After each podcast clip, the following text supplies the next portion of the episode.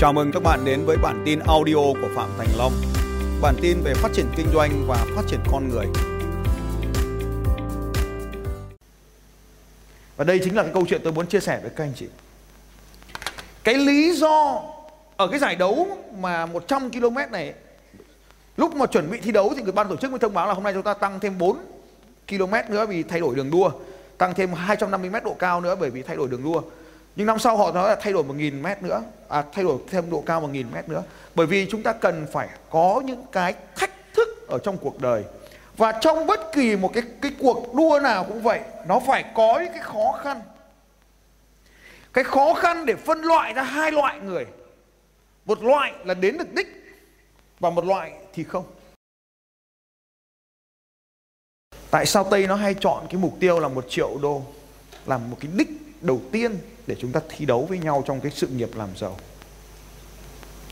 Tôi đi tìm cái lý do là tại sao cứ phải một triệu. Ở ta, ở các anh chị này, nếu mà chúng ta mở doanh nghiệp, ta làm bình thường, ta không cần học hành nhiều, ta cứ làm, ta làm thật tốt, thật nỗ lực, thì có một cái ngưỡng đầu tiên đấy chính là 2 tỷ đồng một năm. Là các anh chị làm rất là ngon nghẻ, tức là 200 triệu một tháng thì nó không vấn đề gì cả. Nỗ lực thì các anh chị sẽ làm được 2 tỷ một tháng nhưng để vượt qua 2 tỷ thì là một thách thức cực lớn. Tôi thử đủ cách rồi. Lúc mà tôi bắt đầu khởi khởi khởi sắc doanh nghiệp ấy thì đầu tiên mình kiếm được vài triệu một tháng, rồi vài chục triệu một tháng, rồi 100 triệu một tháng, rồi 200 triệu một tháng. Và sau đó mình có nỗ lực nữa thì cũng chỉ đến thế thôi, mình có nỗ lực nữa. Bao gồm cả cái nỗ lực là ngày mùng 1, ngày rằm tôi đi chùa tôi cúng mà cũng không lên được bao nhiêu tiền. Không đây là một cái sự rất là nghiêm túc anh chị. Xong tôi nghĩ là chắc là mình không lòng thành nên là trước cái ngày đấy là tôi cắt tất cả các loại cắt. Xong vợ tôi bảo, làm sao? Tôi bảo, đi chùa. Thế tôi kéo người vợ tôi đi chùa cho cô thấy là tôi đi chùa thật. Vợ tôi còn lòng thành hơn. Vẫn không lên thêm tỷ nào cả. Tôi càng chăm chỉ, nó chỉ đến thôi. Và đấy là một cái ngưỡng khoảng 2 tỷ đồng gì đó, thì doanh nghiệp sẽ bị chặn lại. Bây giờ thì nó có thể tăng hơn do cái tiền lạm phát, nó khoảng 3 tỷ đồng loanh quanh. Thì mình không thể tăng được nữa. Thì để mà kiếm được 2 tỷ mà lên 20 tỷ tức là gấp 10 lần ấy, 10x 10x nó đòi hỏi phải thay đổi toàn bộ chiến lược kinh doanh. Và lúc này thì chúng ta lớn hơn. Và khi mà tôi quyết định thay đổi tất cả mọi thứ thì giống như mọi quy trình thay đổi mọi thứ nó sẽ sụp đổ hoàn toàn.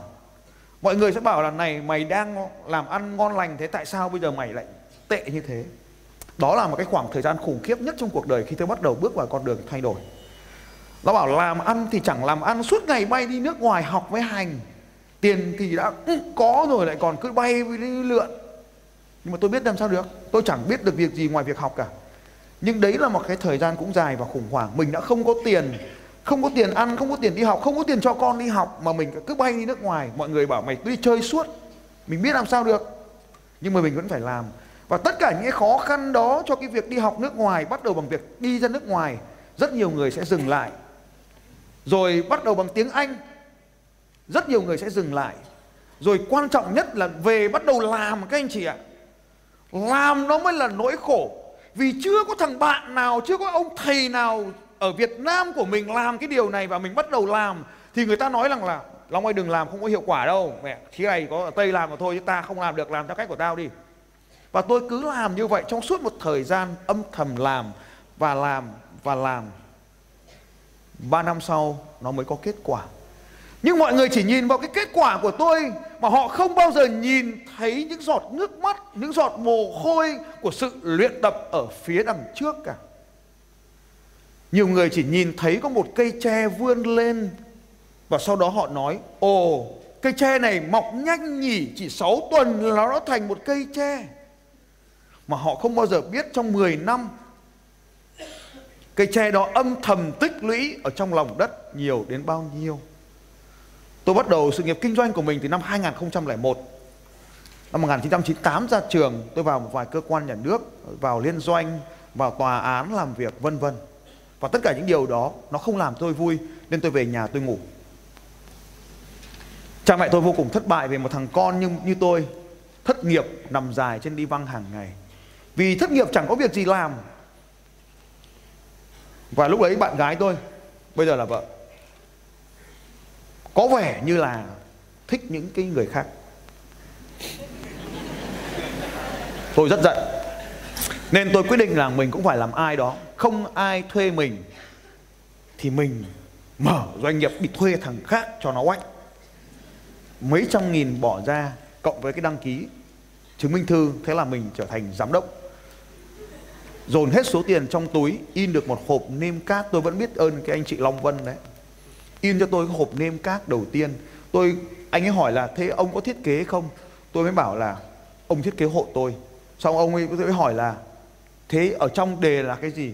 Tôi bảo là, ông có cái nêm cát nào, ông thay tên với số điện thoại của tôi vào được, tôi cũng chẳng biết đề cái gì bây giờ. Thế là hộp nêm cát đầu tiên trong cuộc đời của tôi được ra đời như vậy. Tôi nghiễm nhiên từ một thằng thất nghiệp trở thành giám đốc.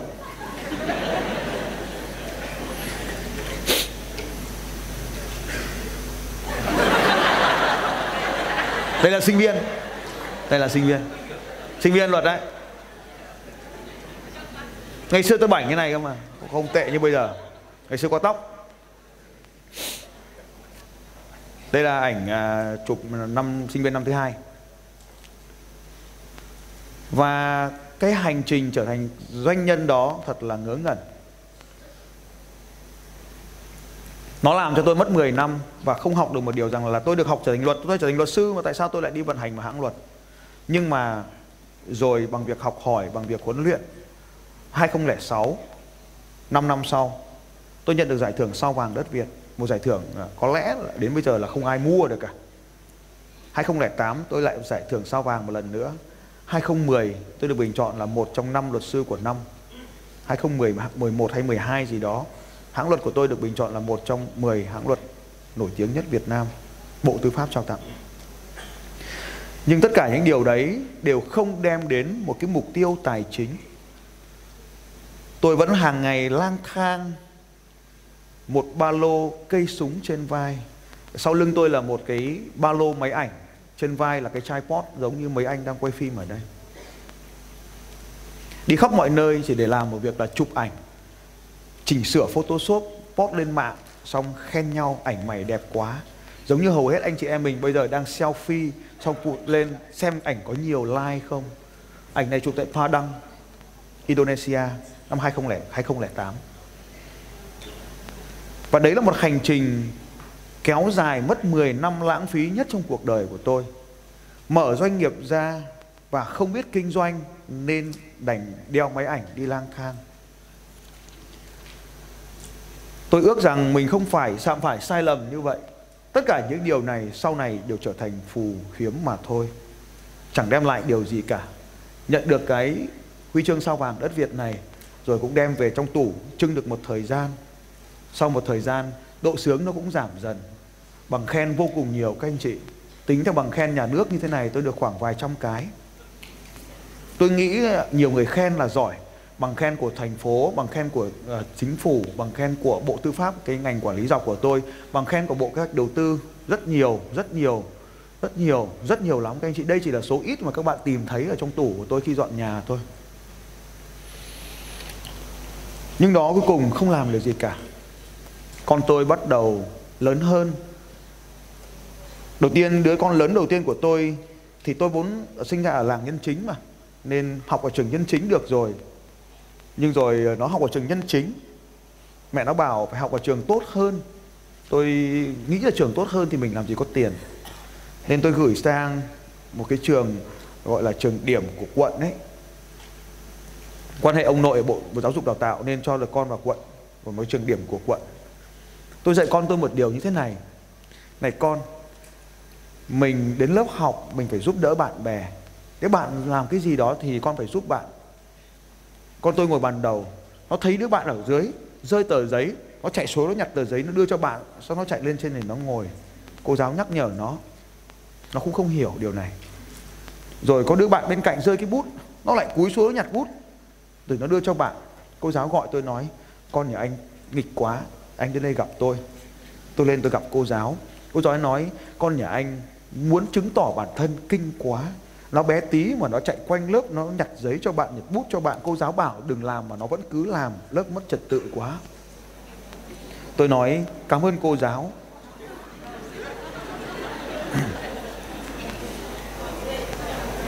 Tôi chẳng biết làm gì cả. Và tôi quyết định rằng đưa con tôi sang một trường khác và lúc này thì tôi muốn đưa con sang một trường khác. Và lúc đó thì có một cái trường bà hiệu trưởng rất là rất là tuyệt vời vì bà sử dụng dịch vụ đăng ký nhãn hiệu qua công ty của tôi.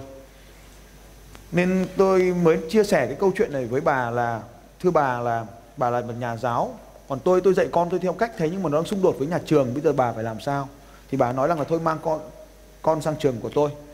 Và tôi gọi là bà vì bà, bà là tuổi bà luôn vì các con tôi đều gọi là bà và như vậy thì con tôi 3 năm đầu đời được học ở ba ngôi trường khác nhau, trường làng, trường quận, rồi đến trường tư thục đầu tiên. Tôi không có tiền, các anh chị. Cho một đứa vào trường tư thục là bắt đầu khó, đứa thứ hai bắt đầu đi học. Lại phải nhờ quan hệ của ông nội xin vào ngôi trường tốt đỉnh của Hà Nội, thuộc loại tư, thuộc loại dân lập, đó là trường thực nghiệm. Xin được vào ngôi trường đấy thì con học một, con gái học trường này, con chàng trai học trường này, rồi đến thứ thứ ba bắt đầu đi học. Áp lực lớn vô cùng về chuyện tiền bạc. Và lúc này, người ta thấy gọi là không thấy quan tài, không nhỏ lệ. Trước mình đi chơi được, nhưng giờ con mình nó cần tiền để nó đi học ở những ngôi trường tốt hơn. Lúc này, động lực kiếm tiền mới thực sự đến với tôi. Mình có thể không cần kiếm tiền cho bản thân mình, nhưng mình phải kiếm tiền cho con mình ba đứa đi học là một thách thức rất lớn, các anh chị. Và khi tôi làm chương trình đầu tiên, tôi có tìm đến một anh thầy. Anh thầy đã nói với tôi về 5 năm đầu đời của đứa trẻ. Tôi thấy cái giai đoạn đầu tiên của ba đứa con nhà tôi tôi sai quá rồi. Nên tôi bàn với vợ tôi là thôi mình phải sửa. Vợ tôi bảo, sửa bằng cách nào? Tôi bảo, sai thì phải sửa. Chừa thì để nên động viên, vận động hành lang để tháo vòng, vân vân và điều chỉnh các cái sinh hoạt khác để có hai đứa bé khác ra đời. Cho nên các anh chị nhìn thấy hai đứa phía sau ấy, nó cách xa hai cái đứa trước. Bởi vì tôi mất 10 năm sai lầm trong việc học tập, rèn luyện bản thân, huấn luyện con cái và bao gồm cả công việc kinh doanh. Nên hai đứa sau này, từ trong bé, tôi là người trực tiếp huấn luyện. Lúc nó đẻ ra khỏi mẹ là tôi sẽ là người cho nó ăn đầu tiên. Hai đứa sau là hai cái sản phẩm khác hoàn toàn so với ba đứa đầu tiên. Ba đứa đầu tiên giờ chúng nó không ở cạnh tôi nữa. Chúng nó độc lập từ bé, nên nó rất bé, nó đã ra đi rồi. Con chị với thằng anh thì bây giờ đang học ở Mỹ, bé tí tự mình học ở anh Mỹ. Con bé em mặc dù mới hơn 10 tuổi, thấy anh chị đi, nó cũng xin được học bổng ở Mỹ. Bé xíu các anh chị xin học bổng ở Mỹ. Nó xin được học bổng ở Mỹ thì xin visa đại sứ không cấp. Vì hai đứa đi rồi con em không cấp nữa. Một tuần sau, nó tự xin visa ở Anh. Tự xin một cái học bổng mới ở Anh. Rồi nó thông báo với cha mẹ rằng con đã làm xong mọi thứ. Hơn 10 tuổi, bé xíu. Con bé con mặc áo xanh đấy các anh chị. Bé xíu. Giờ nó ở Anh. Mẹ nó thỉnh thoảng lại phải bay sang, vừa bay về xong, bay sang thăm nó một mình nó tự làm mọi việc. Đứa ở giữa đấy các anh chị. Còn hai đứa kia thì giờ nó vẫn thế. Tôi xây dựng mối quan hệ với nó từ bé, tôi thay đổi bản thân mình. Nên hai đứa bé này bây giờ nó rất là quý tôi, nó rất là quyến luyến tôi. Nó giống như hai con chó con đấy anh chị. Nghe tiếng xoẹt xoẹt dép của bố ở cầu thang máy, vào cái giờ đấy nó nghe tiếng chuông của cầu thang máy là nó đã xông ra cửa hoặc nó rình ở cửa để tôi bước vào nhà là nó vồ tôi rồi. Hai đứa này rất là tuyệt nó không lạnh nhạt với tôi như là ba cái đứa lớn kia. Nhưng có rất nhiều người trong chúng ta sẽ chọn con cái là rào cản. Khi nói tôi phải làm điều này, anh chị sẽ nói, con tôi bé quá, tôi phải làm cái này cơ với con tôi cơ.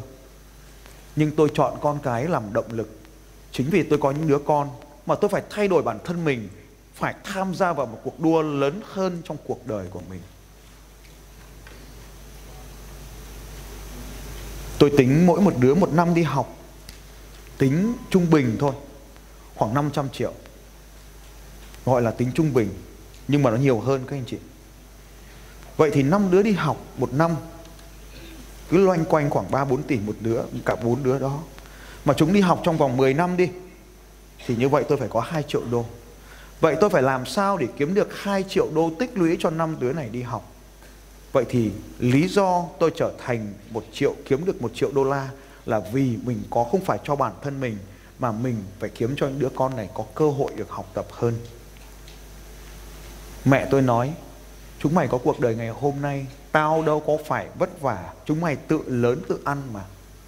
Rồi chúng mày cũng có thành người mà. Tôi mới nói với mẹ tôi, vâng.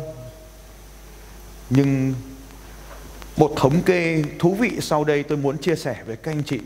Giàu thì không xấu, giàu cũng chẳng tốt đẹp gì.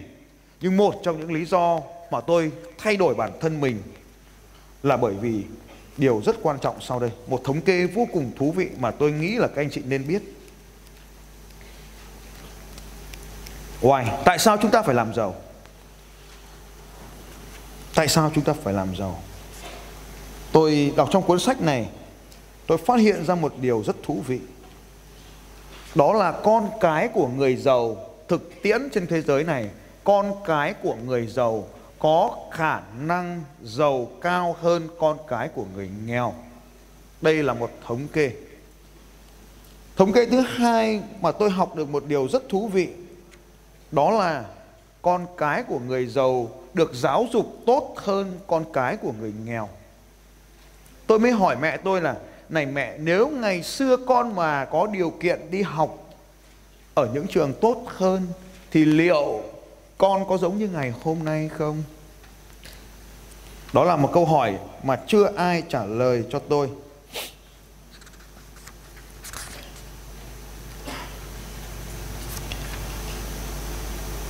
Người giàu ngày càng giàu hơn rất nhiều nghiên cứu cho thấy trong khi người giàu càng giàu thì tầng lớp trung lưu lại làm việc vất vả hơn, phải nhiều thời gian hơn so với một thập kỷ trước nhưng lại đang kiếm được ít hơn.